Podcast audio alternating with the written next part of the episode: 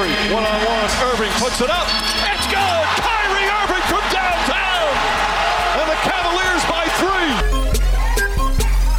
So ball so hard, motherfuckers wanna find 5 secondi contro Sved, Spanulis lo attacca, scarica, Printesi, Sezio, passo, Olympiacos avanti!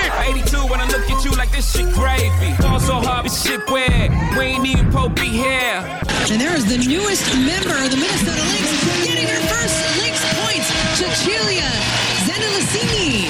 Tyson, Jordan, game six. Ball so hard, got a broke clock, rollies that don't tick tock. Backdoor Podcast. That's what I'm talking about. Amici di Backdoor Podcast, benvenuti. Puntata 102 del programma, diciamo la seconda della nuova versione di Backdoor Podcast, ovviamente eh, sotto il dominio di www.backdoorpodcast.com e ringraziando ovviamente anche Fox Sport Italia per eh, aver sposato la causa Backdoor e eh, condividere la nostra puntata anche su uno dei siti eh, più importanti di sport eh, italiano e non, quindi ringraziamo anche Fox Sport Italia e ringraziamo ovviamente come al solito i nostri partner partendo da Mind the Gap in via Curtatone 5 a Milano. È il eh, locale del basket. Si mangia si beve si respira pallacanestro e eh, in una zona per i milanesi molto molto eh, in cioè ci piuttosto centrale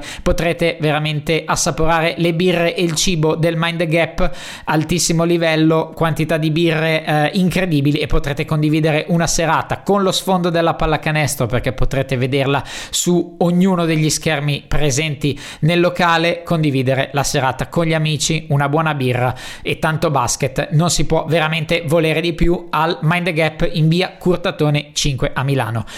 Entriamo nel vivo di questa eh, nuova puntata di Backdoor Podcast ricordandovi ovviamente i nostri contatti social Facebook Twitter e Instagram Backdoor Podcast ci trovate molto molto facilmente per sapere quali sono i nostri ospiti di eh, settimana. Quello di questa settimana eh, per raggiungerlo abbiamo preso un ipotetico aereo e siamo andati negli Stati Uniti si avvicina la March Madness quindi il leitmotiv è l'NCAA eh, un personaggio che eh, con i più conoscono sicuramente i più appassionati conoscono e un altro degli italiani che ce l'ha fatta in America quindi rompiamo gli indugi e diamo il benvenuto a Luca Virgilio assistant coach dei Red Storm di St. John's University benvenuto Luca Grazie mille, grazie mille.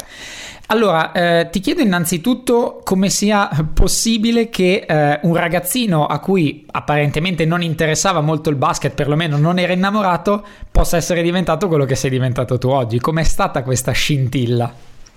Ma guarda, devo essere sincero, eh, sono cresciuto sempre con la passione del calcio.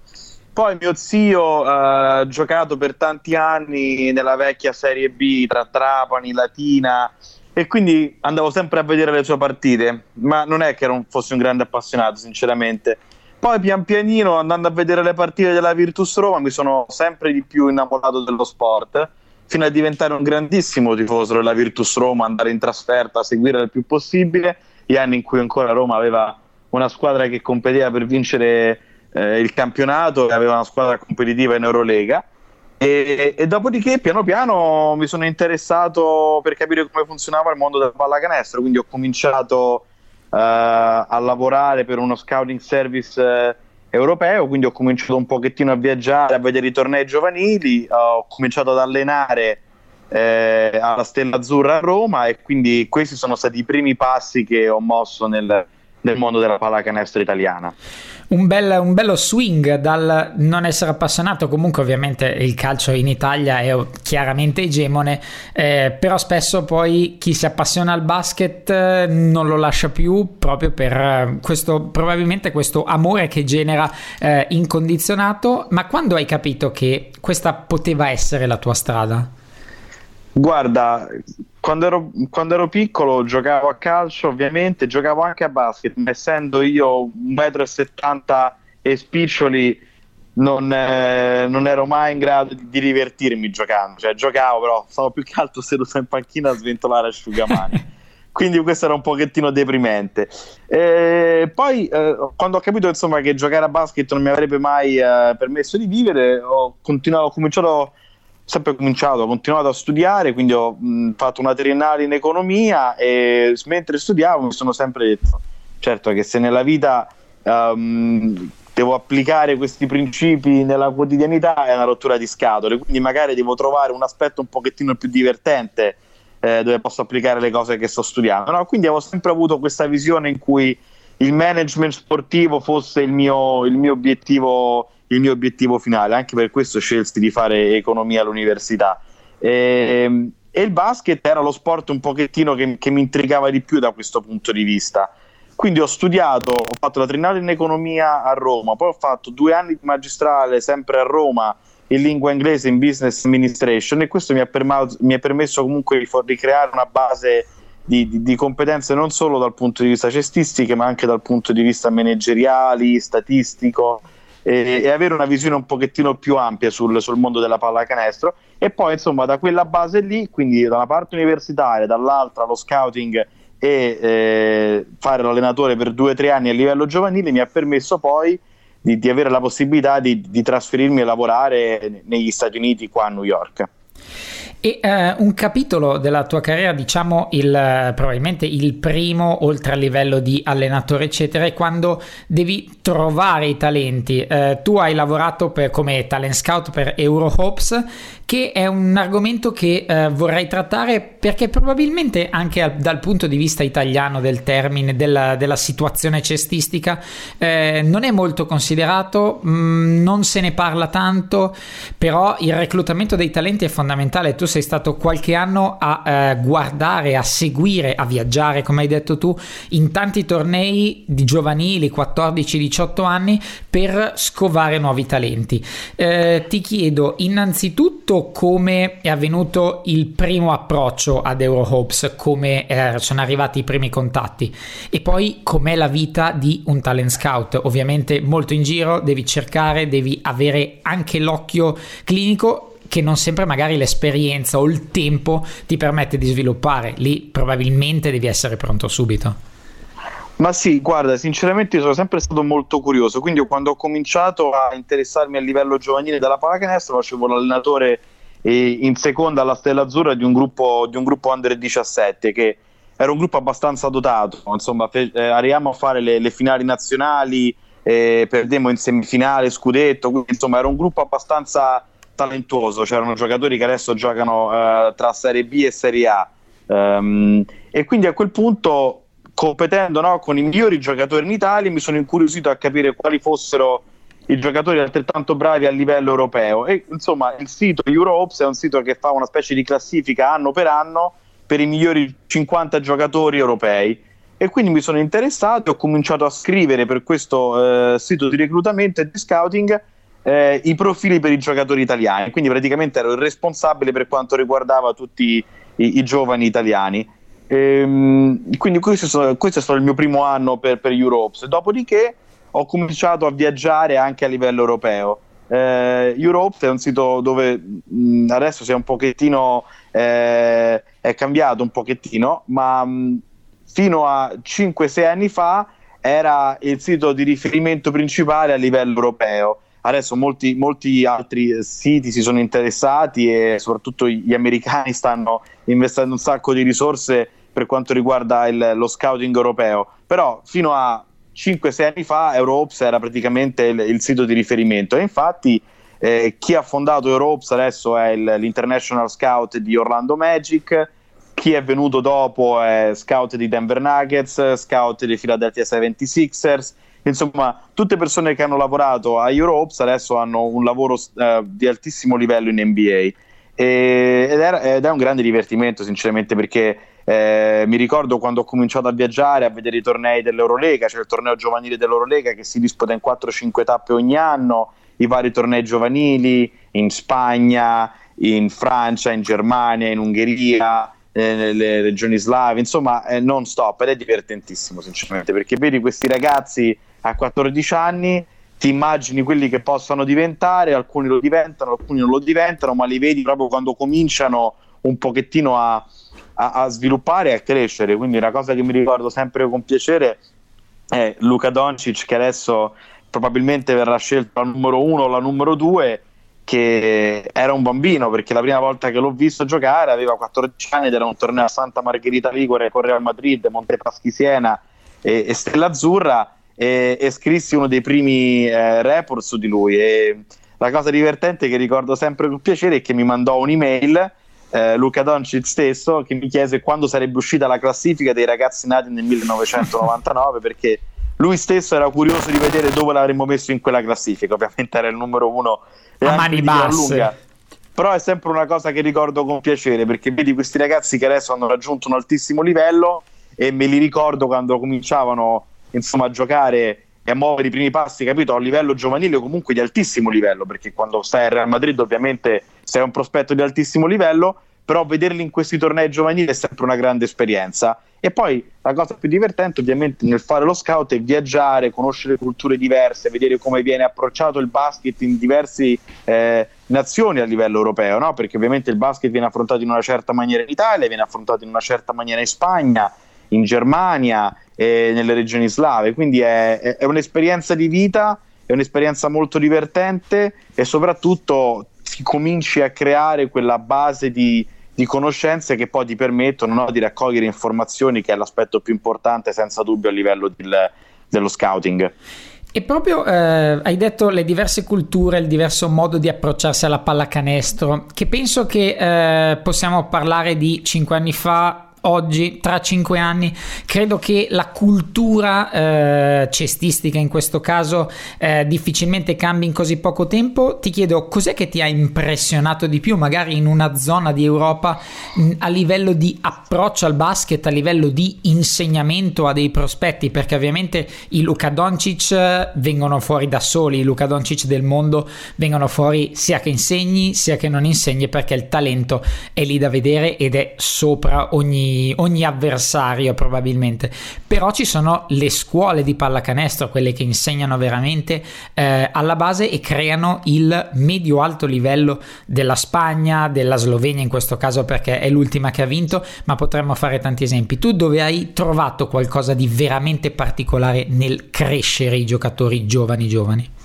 Ma guarda, la cosa che io faccio sempre grande attenzione sono la, la, le strutture disponibili in cui i ragazzi si possono allenare, che è secondo me il grandissimo handicap che ha l'Italia in questo momento.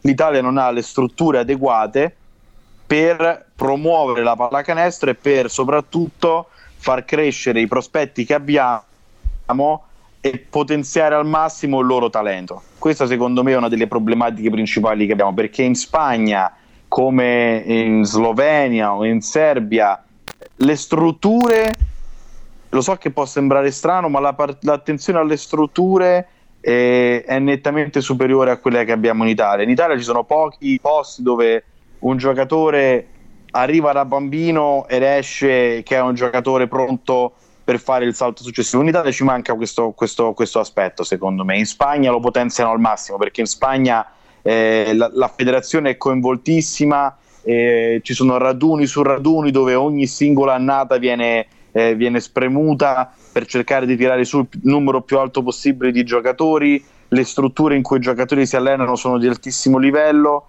cosa che purtroppo in Italia manca, insomma la maggior parte delle squadre si allena in strutture di 20-30 anni fa e questo fa anche una differenza importante perché poi sai quando il ragazzino a 10-12 anni deve decidere che sport fare, vai a vedere il campo da calcio, vai a vedere la palestra di basket, c'è un abisso. Mm-hmm. E questo secondo me è un aspetto che sta eh, creando un gap enorme nella pallacanestro italiana perché sempre meno ragazzi si avvicinano a, a, a giocare a pallacanestro e questo è, un, è, un, è, una conseguenza del fatto che A, non vinciamo tanto a livello europeo, a livello di nazionale, quindi questo manca un pochettino no? come attrattiva nel certo. bambino guardandolo in televisione c'è poco basket in televisione, c'è poca conoscenza di che cos'è la pallacanestro e poi allo stesso tempo mancano le strutture che insomma un pochettino facciano venire l'acquolina in bocca. Questi sono due aspetti principali che mi sono reso conto andando in Europa e girando un pochettino che, che, che sono avanti in altre nazioni rispetto a quello che, che c'è in Italia. E ovviamente per quanto riguarda l'essere avanti negli Stati Uniti da questo punto di vista ah, e da tanti senza altri... Nemmeno, eh, non, non cominciamo universo... neanche... Esatto, un, un, universo parallelo, anzi, cioè che proprio non incontrerà mai il nostro. Che però, nonostante tutto, sì. nonostante tutto, ha sempre un occhio di riguardo a, direi in generale, chi fa bene le cose. Non sono refrattario, non si pongono su un piedistallo se possono imparare qualcosa di nuovo. E venendo a cercare te hanno cercato qualcuno che potesse fare un probabilmente un pochino da trade union tra il loro mondo e il mondo europeo, i giovani europei che potevano essere poi le stelle di domani e penso che all'inizio quando St. John's ha puntato su di te eh, abbia fatto questo ragionamento strizzando l'occhio ovviamente al vivaio europeo che comunque lo dimostrano adesso lo dimostra adesso il global game ha tantissimi talenti anche in America Assolutamente sì, assolutamente sì. È sempre maggiore il numero di giovani europei che si avvicina al mondo collegiale americano per due aspetti principali. Il primo aspetto è un aspetto dovuto al sempre crescente numero no? di, uh, di, interesse che c'è per questi ragazzi europei al mondo del basket collegiale, perché con, la, con il livello di comunicazione di social media che c'è adesso è molto più semplice vedere quello che c'è dall'altra parte. Quindi tutti quanti guardano le partite della Match Madness, tutti quanti guardano le partite delle Duke, delle Kentucky, eh, delle Michigan State, quindi c'è molta più informazione per quanto riguarda i giovani europei su quello che è il college basketball. E il secondo aspetto che non è da sottovalutare è che ci sono meno soldi in Europa in questo momento per investire sui giovani e quindi a quel punto il giovane europeo si pone davanti a una scelta cioè che è firmo un contratto di 4, 5, 6 anni al minimo salariale o provo a fare un'esperienza non solo di, di, basket, ma anche di vita andando a giocare negli Stati Uniti al massimo livello, studiando, permettendomi di prendere poi una laurea, che è un aspetto da non sottovalutare assolutamente, e provare a fare un percorso diverso che mi possa avvicinare a livello più alto, perché poi quella è la realtà. Trasferendosi negli Stati Uniti e venire a giocare al college ti permetti di avvicinarti il più possibile al mondo dell'NBA e questo fu il ragionamento che è stato fatto con St. John's quando mi fecero la prima proposta di, di aiutarli un pochettino a comprendere meglio il mondo del reclutamento dei, dei giovani europei, che sono tanti, sono molto interessati, però ovviamente a molti college manca quell'aspetto uh, de- della conoscenza de- del mondo europeo, perché è un mondo completamente diverso che si basa su dinamiche completamente diverse da quello delle classiche high school uh, americane. E il tuo ruolo eh, inizialmente era quello di graduate assistant, cioè, e qui correggimi se sbaglio, eh, una, una, persona che prende uno stipendio, diciamo un rimborso, a cui però viene pagato un master, nel tuo caso probabilmente sports and management, quindi comunque un mix tra un lavoro e una possibilità soprattutto di accrescere il tuo e il loro bagaglio di conoscenza. Assolutamente sì, il graduate assistant è praticamente una posizione che dura per due anni in cui anziché ricevere un vero e proprio stipendio ti viene pagata la borsa di studio per fare un master in sport management e c'è un piccolo rimborso spese e però vivi praticamente full time la, la stagione come se fossi un, eh, un vero e proprio insomma, assistente allenatore. Eh, quindi è una grande esperienza anche per cercare di capire come funziona il loro mondo. Quindi io ho cominciato così, è stata una grande esperienza. Il mio primo anno il capo allenatore era Steve Lavin, che, la, che mi ha assunto. Poi alla fine della stagione Steve Lavin ha rescisso il contratto con St. John's e Chris Mullin è stato assunto e dopo un po' di tempo Chris Mullin ha deciso di tenermi col nuovo staff, sempre con la stessa posizione di graduate assistant. Finita la mia seconda posizione, il secondo anno di graduate assistant, sono stato assunto a tutti gli effetti full time. E eh, la cosa importante di, a cui tu avevi già fatto accenno poco fa è la eh, correlazione tra il giocatore, l'atleta, eh, l'aspirante NBA se vogliamo perché un pochino penso nel cuore di tutti e lo studente la necessità di studiare, essere presente alle lezioni anche assistiti da figure come te e tante altre all'interno dello staff. Quindi la borsa di studio è sì qualcosa che riguarda lo sport ma riguarda anche l'etica personale, il, i risultati accademici, il senso di responsabilità delle singole persone persone, suppongo, e questo penso che sia la differenza più grande eh, che abbiamo con l'Italia perché mi viene da pensare, io conosco ragazzi, ragazze che hanno dovuto quasi lasciare gli studi o magari anche temporaneamente per poter intraprendere un camp con la nazionale, una, eh, un, una qualsiasi esperienza di livello tendente o perlomeno verso il professionista eh, di lì negli Stati Uniti è una cosa che non succede perché vanno di pari passo e si può fare bene l'uno e l'altro. Assolutamente sì, hai perfettamente ragione. È un modello creato appositamente per permettere al, al ragazzo di essere uno studente e un atleta allo stesso tempo. Non è facile perché eh, sono sempre giornate molto piene, insomma i ragazzi si svegliano alle sette e mezza di mattina, hanno 4-5 ore di lezione e poi si allenano per 2-3 ore durante la stagione, viaggiano eh, come se fossero dei professionisti, perché ti faccio un esempio, uh, adesso noi siamo a Milwaukee, giochiamo stasera contro Marchette, siamo partiti ieri mattina, giochiamo stasera, abbiamo il nostro aereo privato che ci riporta indietro a New York, domani è una giornata off, poi venerdì ci rialleniamo, fanno a scuola, si rigioca sabato, è non stop. Insomma, da quando comincia la stagione, inizio novembre, fino alla fine di marzo, eh, è bella tosta per questi ragazzi perché non possono permettersi di lasciarsi andare accademicamente, altrimenti poi non sono in grado di giocare se non hanno una certa media accademica e quindi devono andare di pari passo sul campo e fuori dal campo.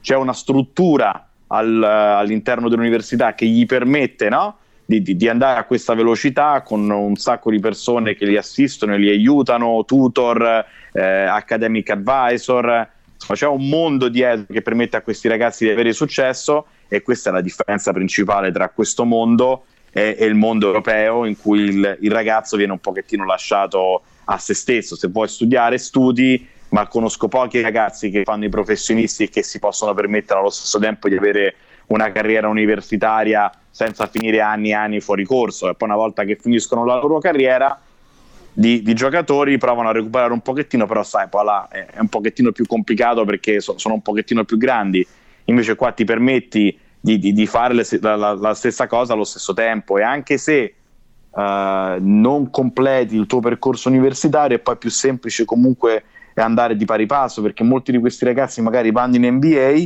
ma continuano durante l'estate a fare il loro classe in modo che in due o tre anni possono comunque completare il loro titolo di studio e questo significa avere sicuramente investire nel progetto in generale, ma un pochino anche ricondursi a quello che ci dicevamo prima, ovvero le strutture, ovvero soprattutto il personale, perché come hai detto hai eh, enunciato diverse figure che aiutano questi ragazzi perché ovviamente c'è bisogno ed è necessario che vengano aiutati, ma per il loro bene, per il bene ovviamente della, della preparazione umana dei ragazzi e anche ovviamente per la preparazione, il blasone e eh, la reputazione di, una, di un'università.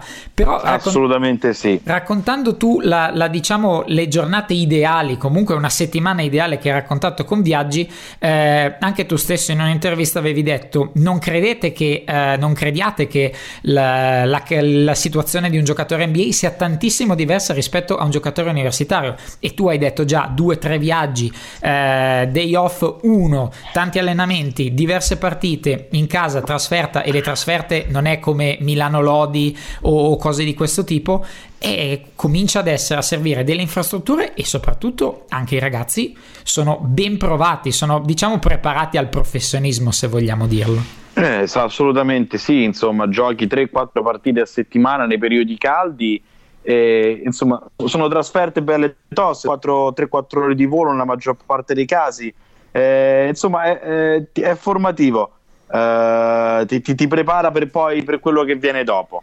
Eh, penso che sia un'esperienza importante per questi ragazzi e penso ovviamente che l'unico modo per far sì che questi ragazzi abbiano successo è che ci sia una struttura forte e solida e, e economicamente eh, strutturata per far sì che possa, tutto possa funzionare perfettamente. E ovviamente per noi eh, l'esempio più classico è proprio Federico Mussini, che tu conosci bene, che è stato lì, eh, che ha intrapreso questo, questo viaggio e eh, se vogliamo, anche stando eh, meramente nella questione cestistica, è tornato un giocatore migliore. Eh, ha avuto le sue difficoltà, ha giocato minuti, ha giocato anche fuori ruolo, ha giocato meno minuti, ma comunque ha combattuto sempre per un posto o comunque in campo ad altissimo livello. al Madison Square Garden e quindi insomma già eh, un minimo di formazione anche solo di, di orgoglio c'è e lui è l'esempio effettivo, l'esempio più lampante, è tornato un giocatore migliore e è davvero davvero tanto migliorato penso dal punto di vista umano sicuramente dal punto di vista sportivo e questo è merito del sistema americano. Assolutamente sì. Federico due anni fa ha fatto una scelta molto coraggiosa perché aveva molte offerte per venire a giocare negli Stati Uniti eh, da, da, scuole che gli proponevano un progetto e un percorso diverso e ha scelto secondo me il percorso più difficile perché venire a giocare per St. John's e venire a giocare nella Big East per un giocatore come lui non era una scelta facile ma la caratteristica principale di Federico è che è un ragazzo che non ha, non ha paura delle, delle sfide quindi si è voluto mettere alla prova giocando contro i giocatori nel suo ruolo più forti possibili e quando è venuto a giocare per noi insomma si è dovuto confrontare il primo anno con giocatori che adesso non giocano in NBA insomma si è dovuto confrontare con, con, con, con Chris Dunn si è dovuto confrontare con le guardie di, di Villanova si è dovuto confrontare con le guardie di Stone Hall che insomma sono le guardie sicuramente tra le più forti nel, nel, nella nazione. E, e, questo l'ha reso sicuramente un giocatore migliore sia dal punto di vista eh, fisico che mentale. Eh, dopo il secondo anno ha ricevuto un'offerta a cui era difficile sinceramente dire di no perché sai tornare a giocare a casa era, era una cosa molto importante per lui e, e, ha fatto secondo me la scelta più giusta ma essendo lui una persona molto intelligente ha capito anche che non poteva ehm, perdere no? poi tutto, tutto il, il, lavoro fatto in due anni dal punto di vista accademico per tornare al discorso di prima è un ragazzo che durante l'estate eh, farà i corsi per continuare a proseguire verso la laurea. Eh, quello è un aspetto molto importante. Eh, perché tra due o tre anni sarà in grado di, di, di, avere una laurea americana che vale tantissimo eh, e per questo è un, è un, ragazzo di cui andiamo molto fieri.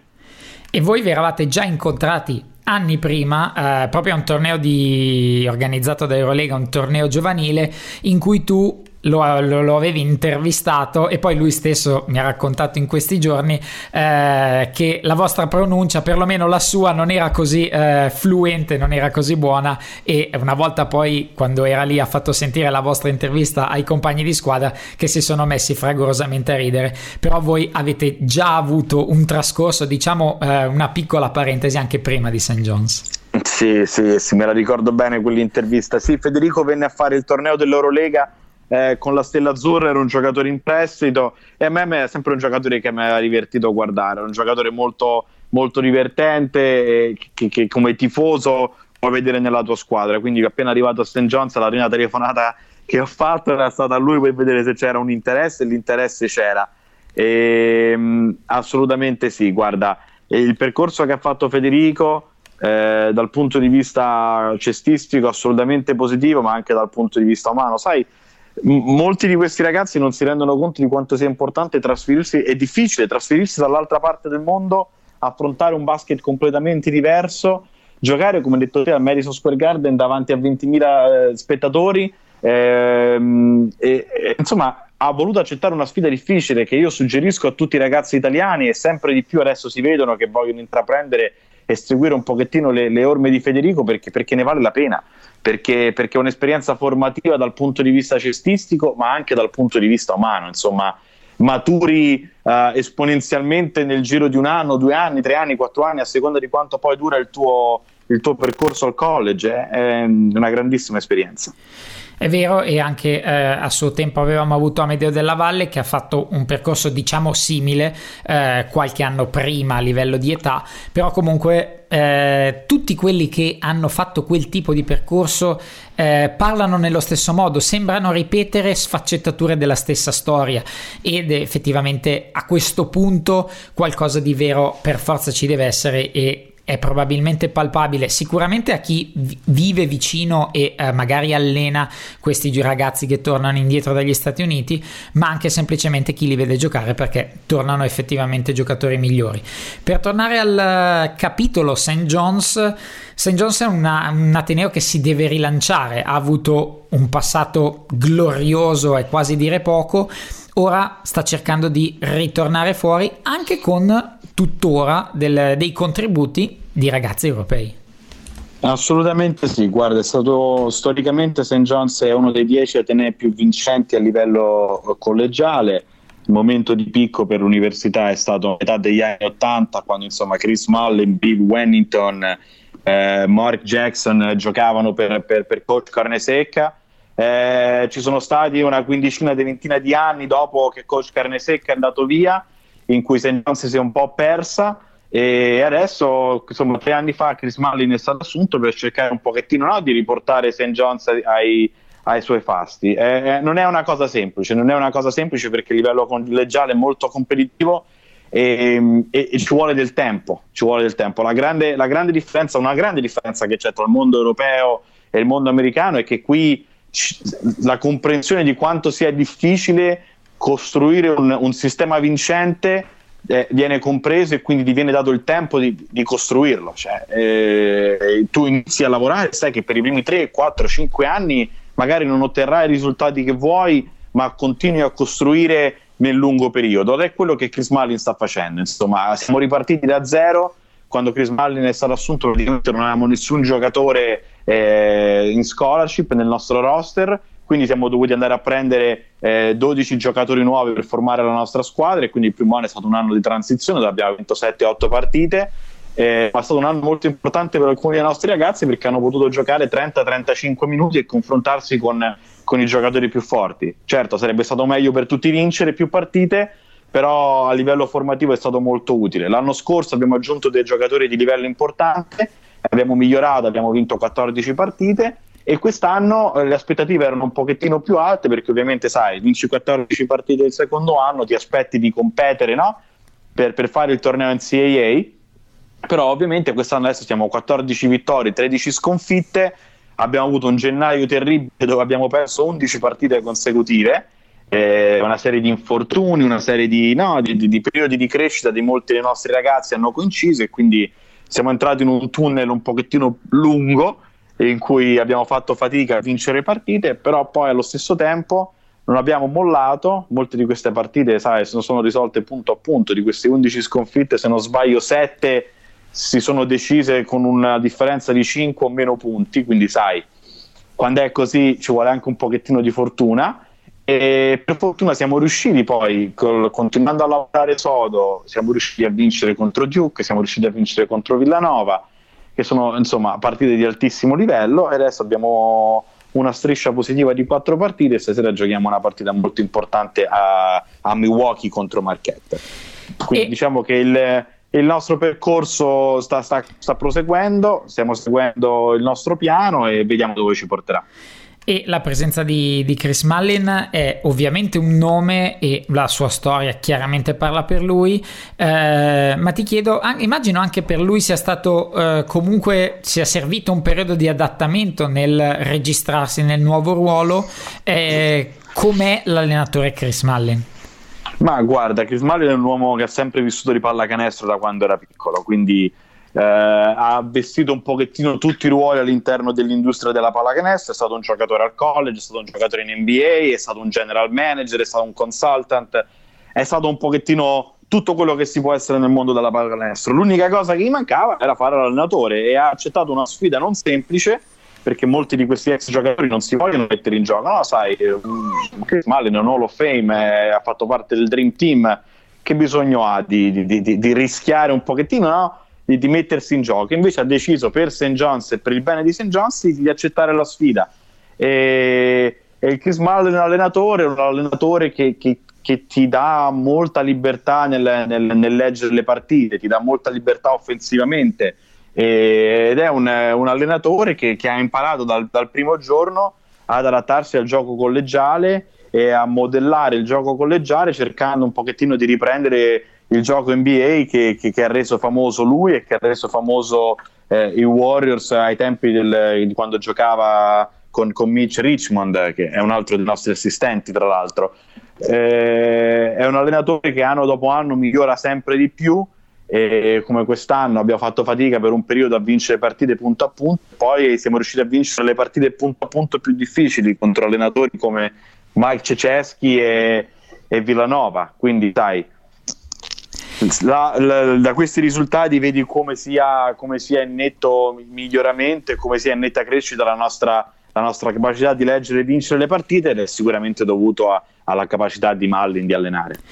E eh, ovviamente avendo tessuto giustamente le lodi, diciamo in generale del sistema eh, di eh, giocatori di, di unione tra sport e cultura personale, ti chiedo per chiudere eh, quanto può influire prese- in generale nel sistema NCAA lo scandalo che ha coinvolto Rick Pitino e che comunque eh, si porta dietro fisiologicamente un'onda lunga, diciamo tra virgolette di diffidenza. Ora ci sarà un minimo le antenne più alzate, ma quanto può influire nel diciamo prossimo futuro NCAA?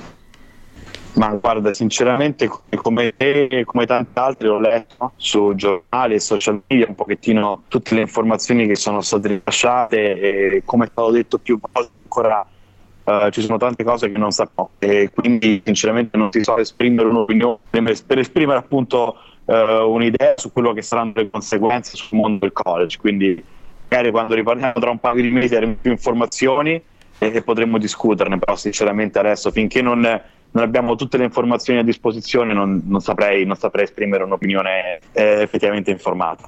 Io ti ringrazio tanto del tuo racconto, ti faccio l'inbocca al lupo per il finale di stagione NCAA a St. John's e anche ovviamente per il tuo futuro personale. Grazie mille Crepi, grazie per avermi avuto come ospite. Grazie, ciao. Ciao, ciao. Ringraziamo ancora Luca Virgilio direttamente dai Red Storm di St. John's University che ci ha parlato di NCAA e di come le prospettive dell'NCAA stessa e del college americano possano giovare ad alcuni giovani talenti italiani che possano eh, voler fare tra virgolette il salto o comunque volersi testare con una realtà diversa e per come ovviamente ce l'ha spiegata lui, decisamente migliore rispetto a quello che potrebbero avere qui. Eh, questa puntata, prima di andare in archivio, deve ovviamente ringraziare, oltre a Mind the Gap, anche Racker Park Basketball Store in via Washington 82, partner di Backdoor da ormai due stagioni, che è il negozio del basket per tutti i milanesi. Potrete trovare ovviamente qualsiasi tipo di abbigliamento sportivo da basket, vastissima gamma di scarpe, vastissima vastissima gamma di magliette e tutto quello che vi serve per essere pronti per il periodo dei campetti che ormai sta arrivando quando se ne andrà al freddo. Si ripopoleranno tutti i campetti milanesi e non. Racker Park Basketball Store via Washington 82 a Milano. Ora è davvero tutto per questa puntata. Potete ovviamente ascoltarci in podcast in qualsiasi punto, in qualsiasi momento su www.backdoorpodcast.com. Potete vedere e ascoltare ascoltare le nostre puntate su www.foxsports.it e ovviamente su tutti gli aggregatori di podcast che siano iTunes, su Play Store, qualsiasi applicazione voi abbiate, iscrivetevi, iscrivetevi al, vostro, al nostro canale e eh, potrete ascoltare queste e tutte le altre 101 puntate che ci sono state prima perché ovviamente sono racconti di storie di pallacanestro che eh, non muoiono mai e rimangono attuali anche adesso. Quindi se non l'avete fatto vi invito ad ascoltare le puntate precedenti di Backdoor Podcast e io, Simone Mazzola, vi do l'appuntamento a mercoledì prossimo, sempre alle ore 13, www.backdoorpodcast.com e www.foxsport.it. Grazie a voi e buona settimana di basket a tutti. Irving and Curry, one on one. Irving puts it up.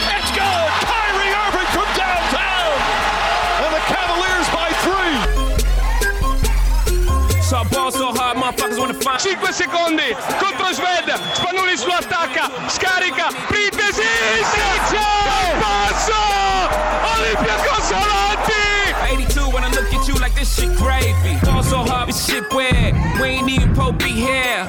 And there is the newest member of the Minnesota Lynx getting her first Lynx points Cecilia Zendelicini Tyson Jordan Game six, so hard, got a broke clock.